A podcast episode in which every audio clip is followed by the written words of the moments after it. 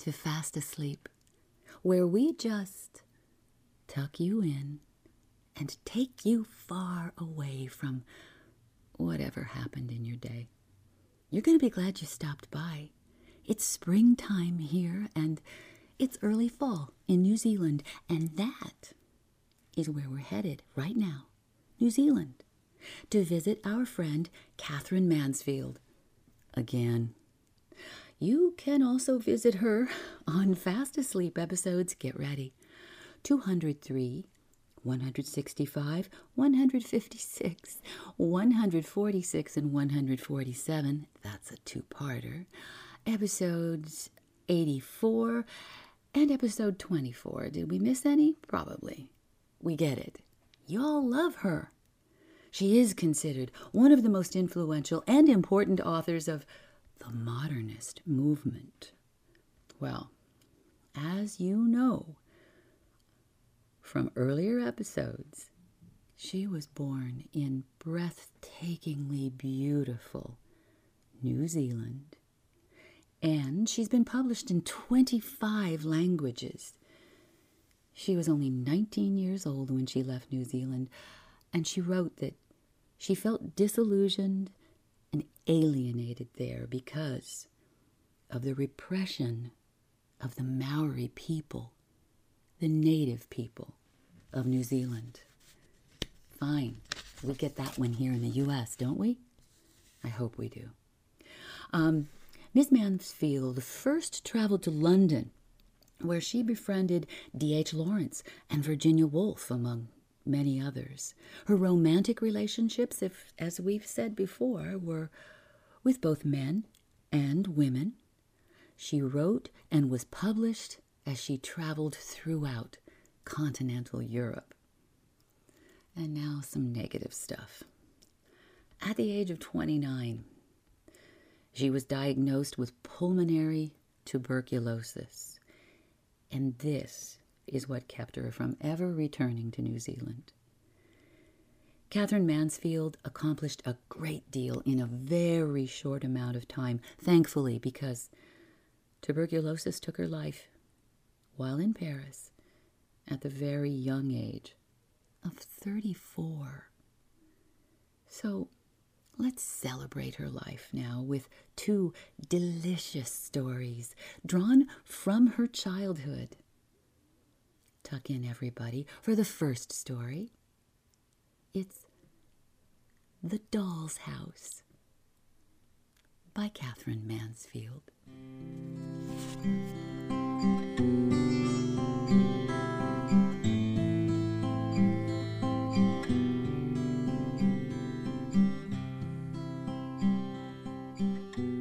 When dear old Missus Hay went back to town, after staying with the Burnells, she sent the children a doll's house.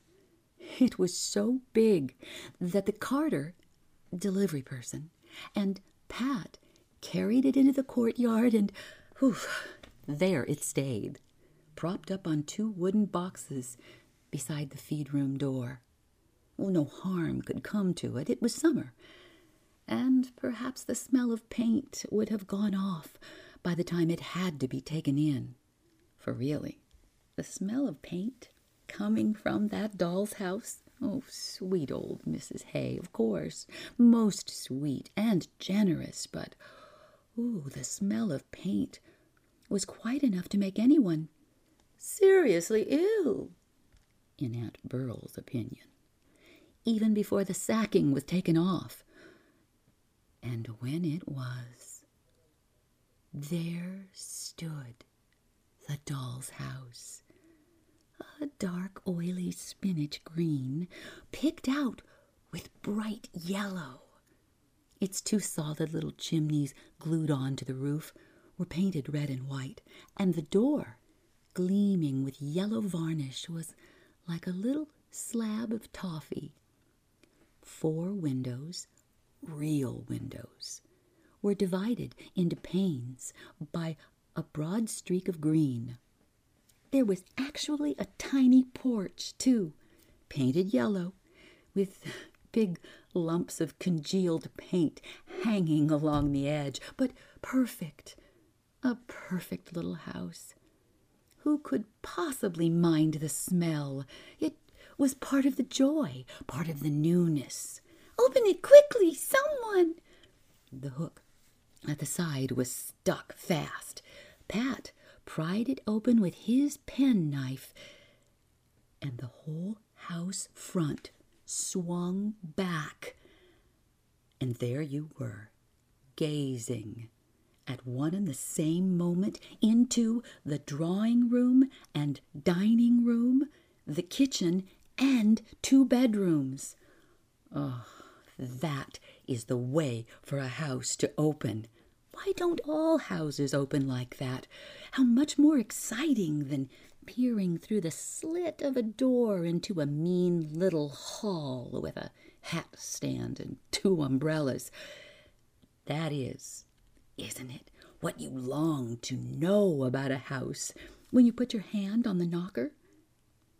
Perhaps it is the way God opens houses at dead of night when he is taking a quiet turn with an angel. Oh, oh, the Burnell children sounded as though they were in despair. It was too marvelous. It was too much for them. They had never seen anything like it in their lives. All the rooms were papered. There were pictures on the walls, painted on the paper with gold frames complete. Red carpet covered all the floors except the kitchen. Red plush chairs in the drawing room. Green in the dining room. Tables. Beds with real bedclothes. A cradle. A stove. A dresser with tiny plates and one big jug. Oh, but what Kezia liked more than anything, what she liked frightfully, was the lamp. It stood in the middle of the dining room table, an exquisite little amber lamp with a white globe. Oh, it was even filled all ready for lighting, though, of course, you couldn't light it, but there was something inside that looked like oil and that moved when you shook it. The father and mother dolls, who sprawled very stiff, as though they had fainted, in the drawing room, and their two little children asleep upstairs, were really too big for the doll's house. They didn't look as though they belonged, but that lamp was perfect. It seemed to smile at Kezia, to say, "I live here." The lamp was real. The Burnell children could hardly walk to school fast enough the next morning. They burned to tell everybody, to describe, to, well, to boast about their doll's house before the school bell rang. "I'm to tell," said Isabel, "because I'm the eldest, and you two can join in after, but I'm to tell first." Well, there was nothing to answer. Isabel was bossy, but she was always right, and Lottie and Kezia knew too well the powers that went with being eldest. They brushed through the thick buttercups at the road edge and said nothing. "And I'm to choose who's to come and see it first. Mother said I might." For it had been arranged that while the doll's house stood in the courtyard, they might ask the girls at school, two at a time, to come and look. Not to stay to tea, of course, or to come traipsing through the house, but just to stand quietly in the courtyard while Isabel pointed out the beauties. And Lottie and Kezia looked pleased. But, hurry as they might, by the time they had reached the tarred palings, the fence stakes of the boys' playground, oh, the bell had begun to jangle. They only just had time to whip off their hats and fall into line before the roll was called. Never mind. Isabel tried to make up for it by looking very important and mysterious and by whispering behind her hand to the girls near her, "Got something to tell you at playtime."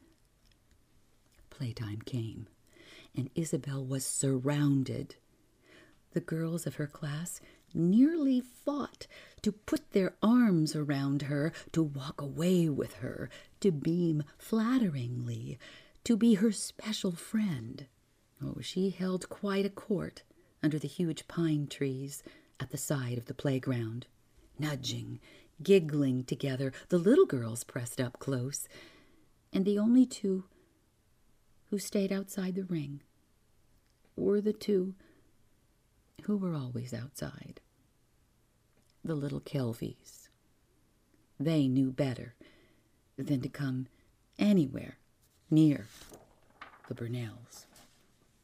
For the fact was, the school the Burnell children went to was not at all the kind of place their parents would have chosen if there had been any choice, but there was none.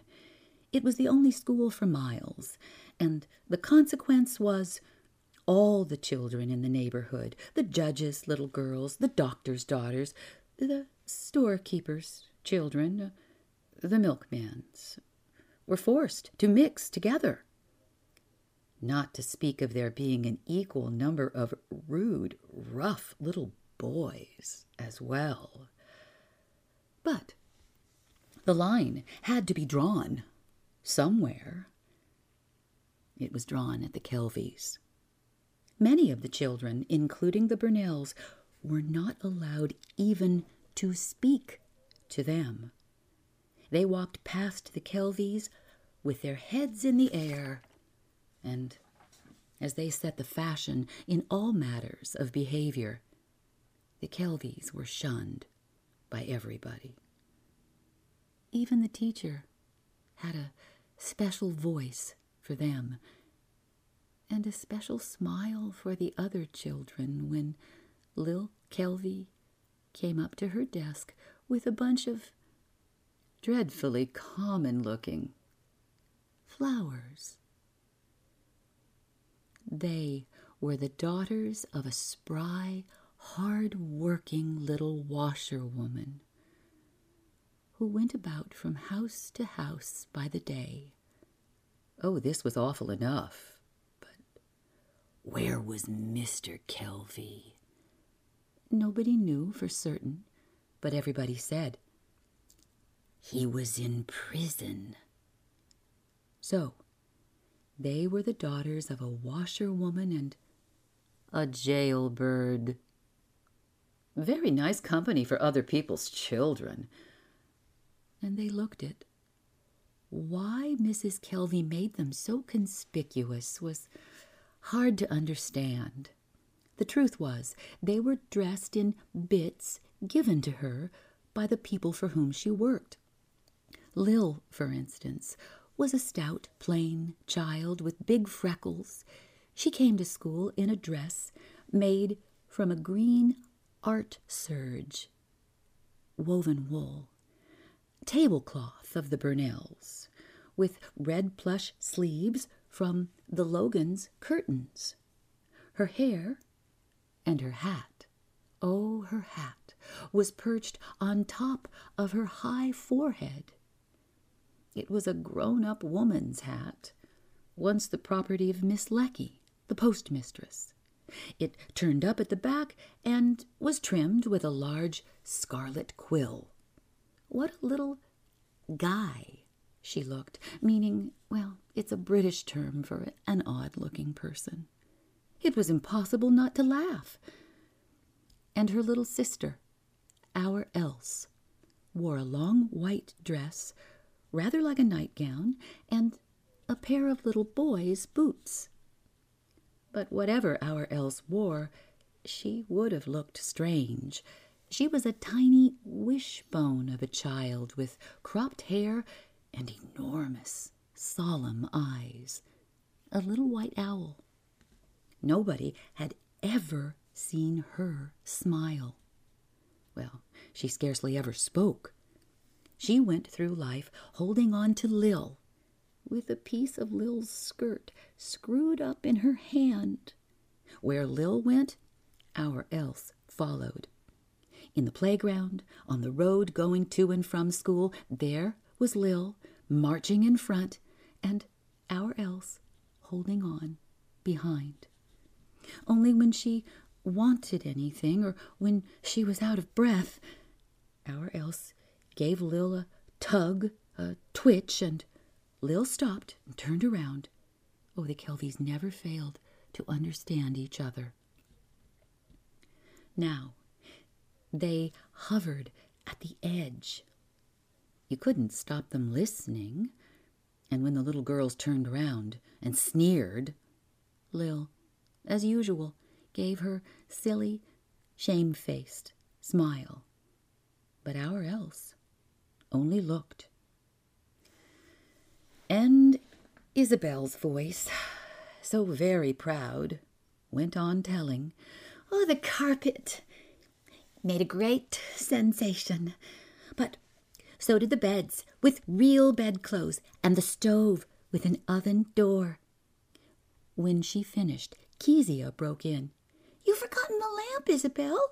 Oh, yes, said Isabel. And there's a teeny little lamp all made of yellow glass with a white globe that stands on the dining room table.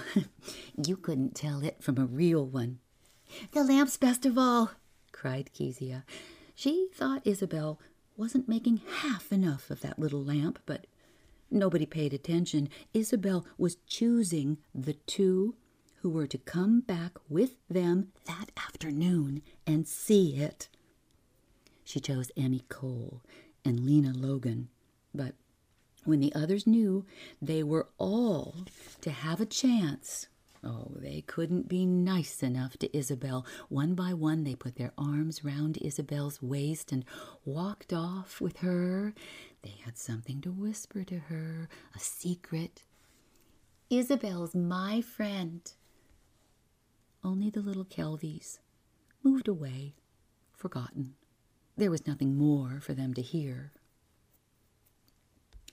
Days passed, and as more children saw The Doll's House, oh, the fame of it spread.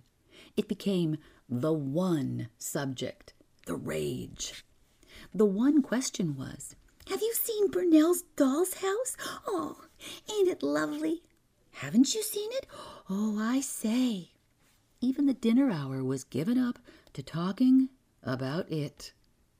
The little girls sat under the pines, eating their thick mutton sandwiches and big slabs of johnny cake spread with butter, while always, as near as they could get, sat the Kelvies, our Else holding on to Lil, listening too, while they chewed their jam sandwiches out of a newspaper soaked with large red blobs.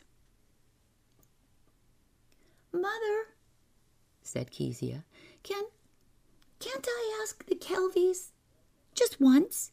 Oh, certainly not, Kezia. But why not? Run away, Kezia. You know quite well why not. At last, everybody had seen it, except them. On that day, ah, the subject rather flagged. It was the dinner hour. The children stood together under the pine trees, and suddenly, as they looked at the Kelvies eating out of their paper, always by themselves, always listening, they wanted to be horrid to them. Emmy Cole started the whisper.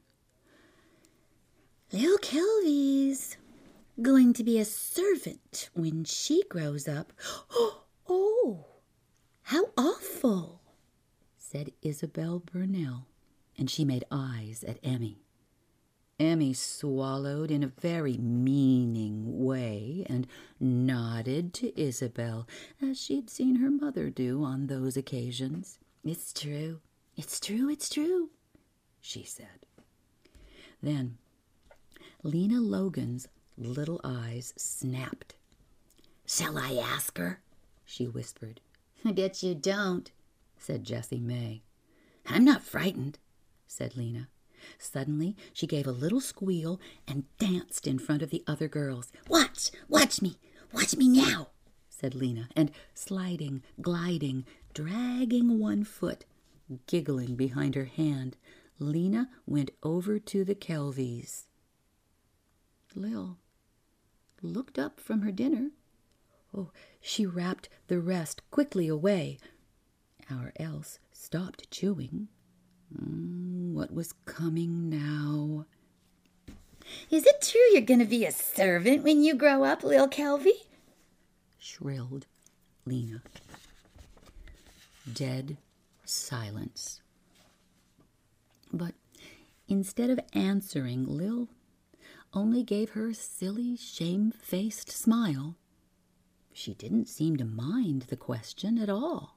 Hm, what a sell for Lena. The girls began to titter. Oh, Lena couldn't stand that. She put her hands on her hips. She shot forward. "Yeah, your father's in prison," she hissed spitefully.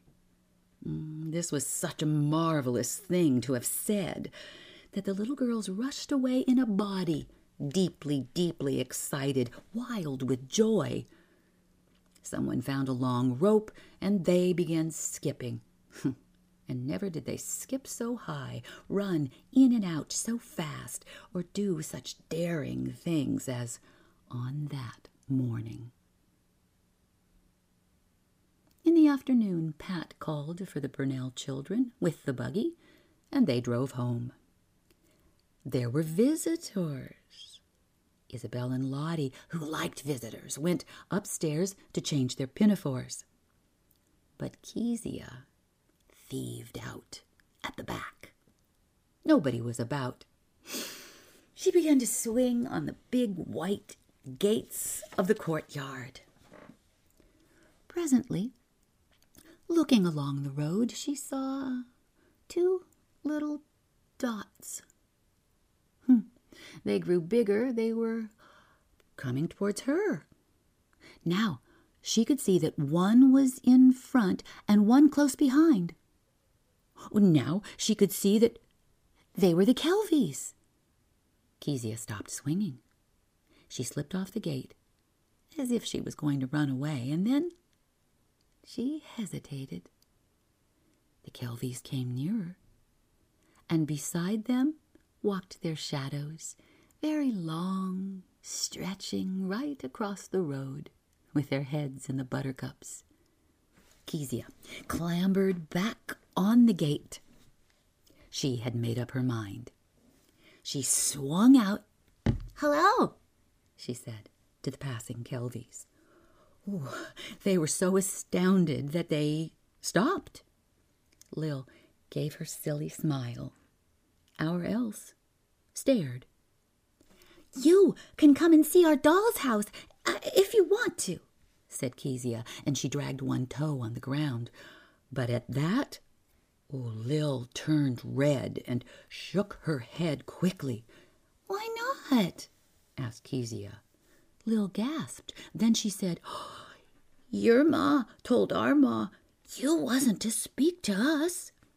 "Oh, well," said Kezia, and she didn't know what to reply. "It doesn't matter. You can come and see our doll's house all the same. Come on, nobody's looking." But Lil shook her head still harder. "Ah, uh, don't you want to?" asked Kezia. Suddenly there was a twitch, a tug at Lil's skirt. She turned round. Our Else was looking at her with big, imploring eyes. She was frowning. She wanted to go. For a moment, Lil looked at our Else very doubtfully. But then our Else twitched her skirt again, and she started forward. Kezia led the way.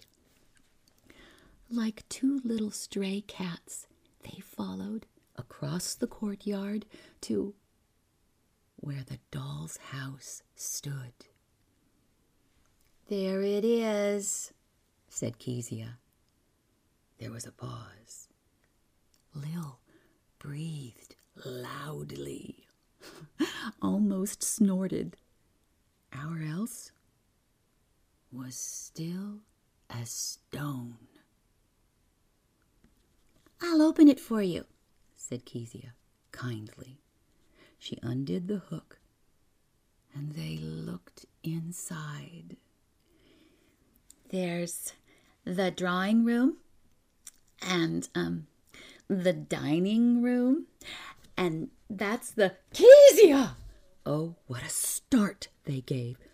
"Kezia!" It was Aunt Beryl's voice. They turned round. At the back door stood Aunt Beryl, staring as if she couldn't believe what she saw. "Oh, how dare you ask the little Kelvies into the courtyard," she said with her cold, furious voice. "You know as well as I do, you're not allowed to talk to them. Run away, children, run away at once, and don't you come back again," said Aunt Beryl, and she stepped into the yard and shooed them out as if they were chickens. "Off! Off you go immediately!" she called, cold and proud.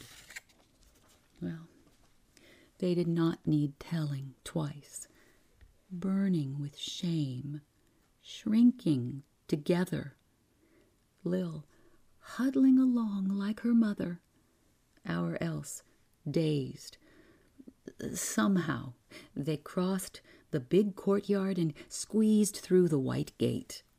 "Oh, wicked, disobedient little girl," said Aunt Beryl bitterly to Kezia. And she slammed the doll's house to. The afternoon had been awful. A letter had come from Willie Brent, a terrifying, threatening letter saying if she did not meet him that evening in Pullman's Bush, he'd come to the front door and ask the reason why. But now that she had frightened those little rats of Kelvies and given Kezia a good scolding, her heart felt better. That ghastly pressure was gone. She went back to the house, humming. When the Kelvies were well out of sight of the Burnells, they sat down to rest on a big red drain pipe by the side of the road. Oof, Lil's cheeks were still burning. She took off the hat with the quill and held it on her knee. Hm. Dreamily they looked over the hay paddocks, past the creek, to the group of wattles, acacia trees, where Logan's cows stood, waiting to be milked. What were their thoughts? Hmm. Presently, our Else nudged up close to her sister. Now? Oh, she'd forgotten the cross lady. She put out a finger and stroked her sister's quill. She smiled, her rare smile. "I seen the little lamp," she said softly. Then both were silent once more.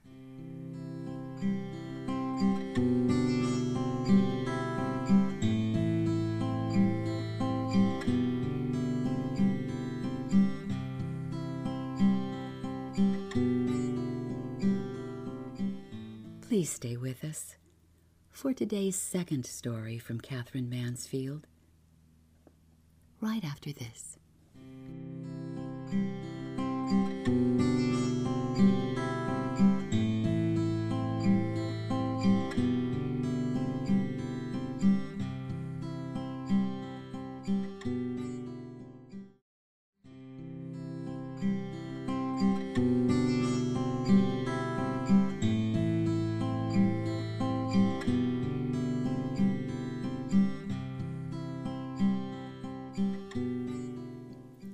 As you listen to this next tale, please try not to be jaded by today's society. Just allow yourself to enjoy the sweet ending of this next story. It's The Little Girl by Katherine Mansfield.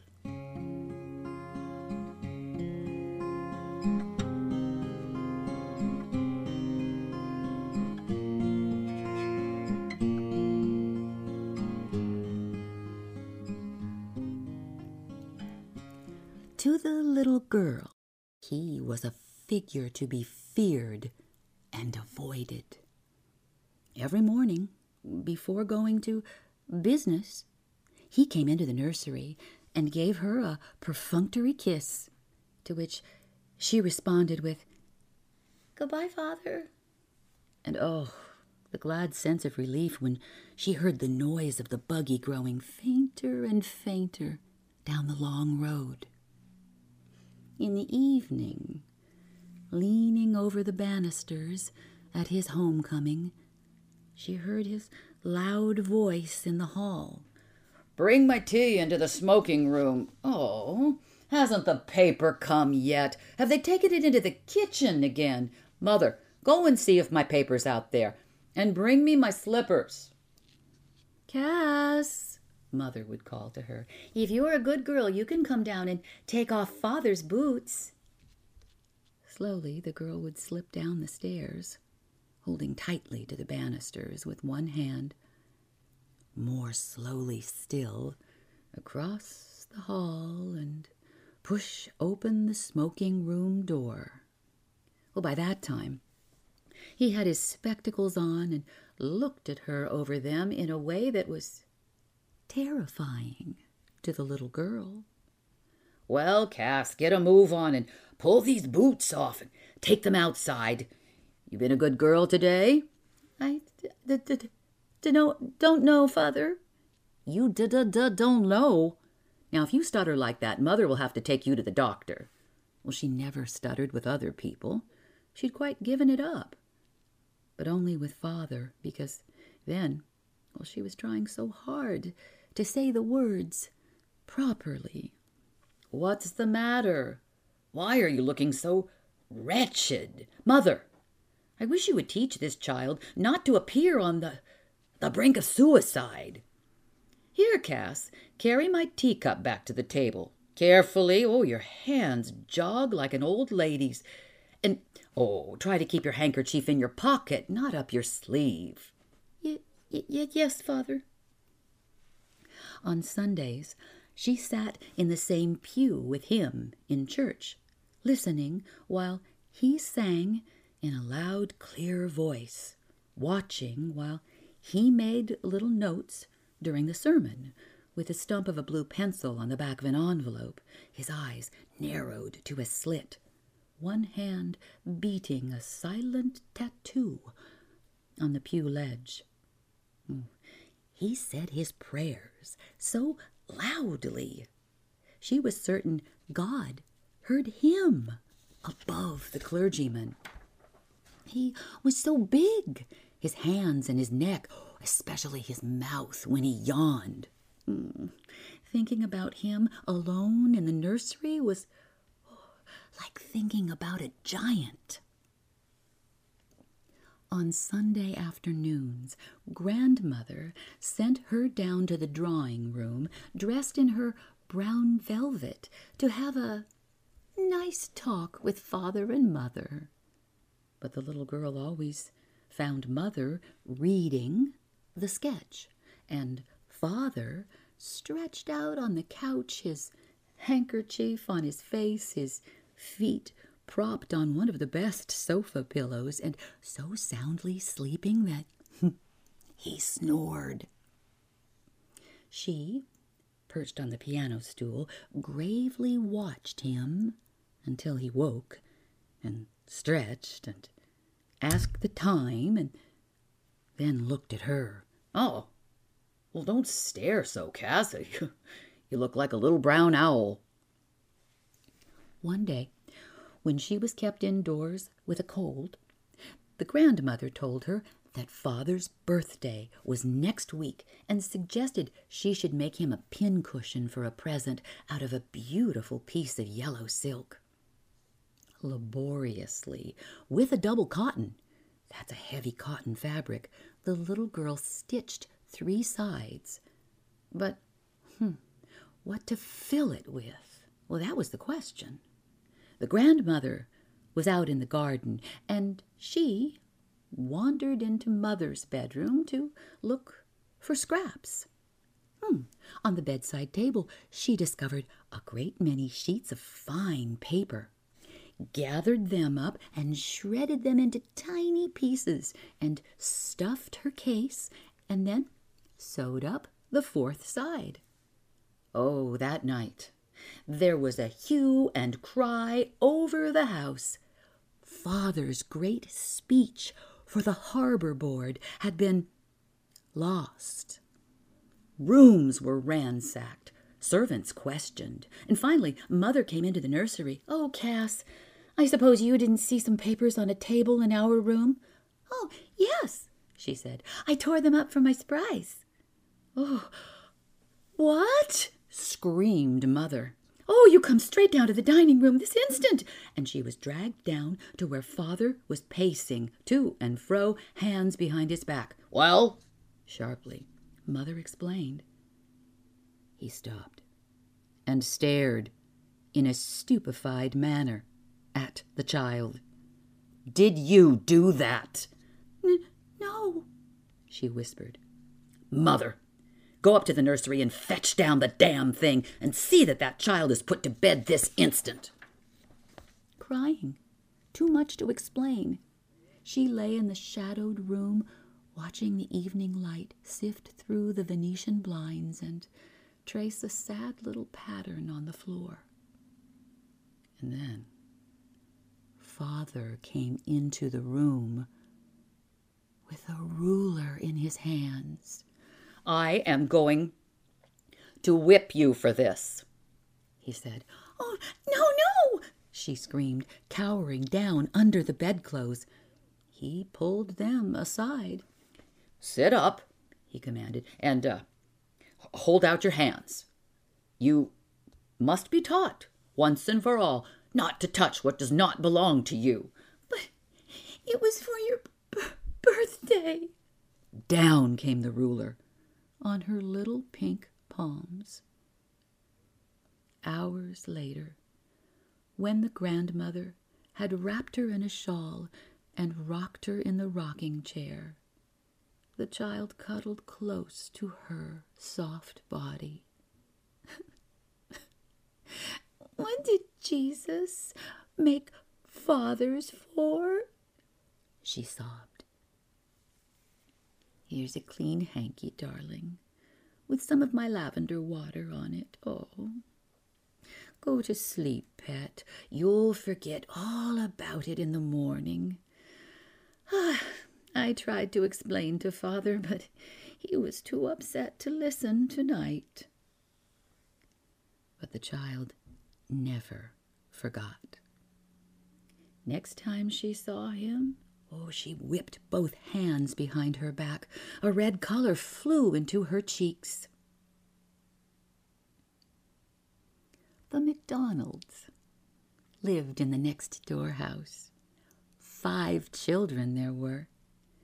Looking through a hole in the vegetable garden fence, the little girl saw them playing tag in the evening. The father, with the baby Mac on his shoulders, and two little girls hanging onto his coattails, ran round and round the flower beds, shaking with laughter. Once she saw the boys turn the hose on him. Turn the hose on him! Oh! And he made a great grab at them, tickling them until they got hiccups. Then it was, she decided there were different sorts of fathers. Suddenly, one day, Mother became ill, and she and Grandmother drove into town in a closed carriage. The little girl was left alone in the house with Alice, the general. Now that was all right in the daytime, but while Alice was putting her to bed, she grew suddenly afraid.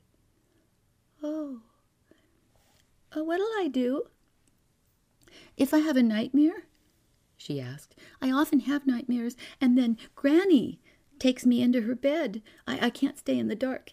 It gets all whispery. What'll I do if I, if I do? Well, you're just going to go to sleep, child, said Alice, pulling off her socks and whacking them against the bed rail. And don't you holler out and wake your poor pa. But the same old nightmare came. The butcher with a knife and a rope, who grew nearer and nearer, smiling that dreadful smile, while she could not move, could only stand still, crying out, Grandma! Grandma! She woke, shivering, to see Father beside her bed, a candle in his hand. What's the matter? He said. Oh, a butcher, a knife, I want Granny. He blew out the candle, bent down, and caught up the child in his arms, carrying her along the passage to the big bedroom.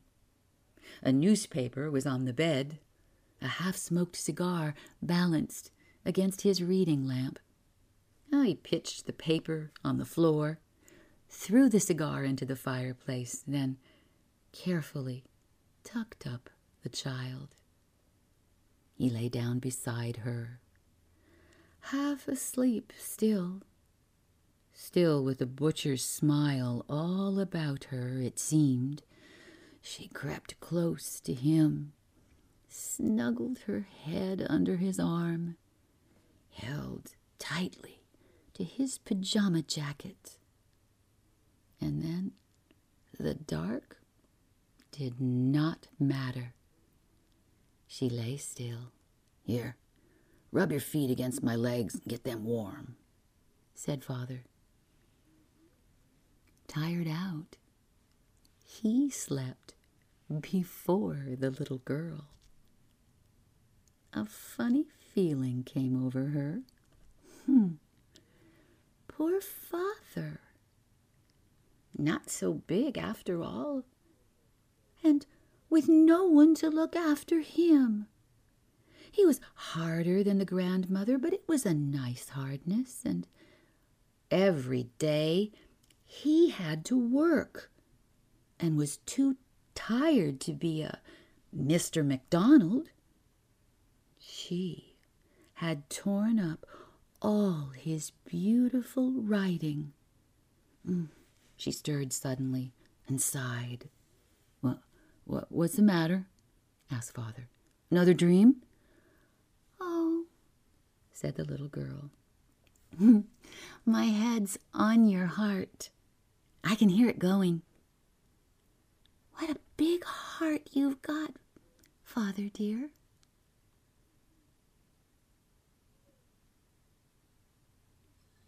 Good night.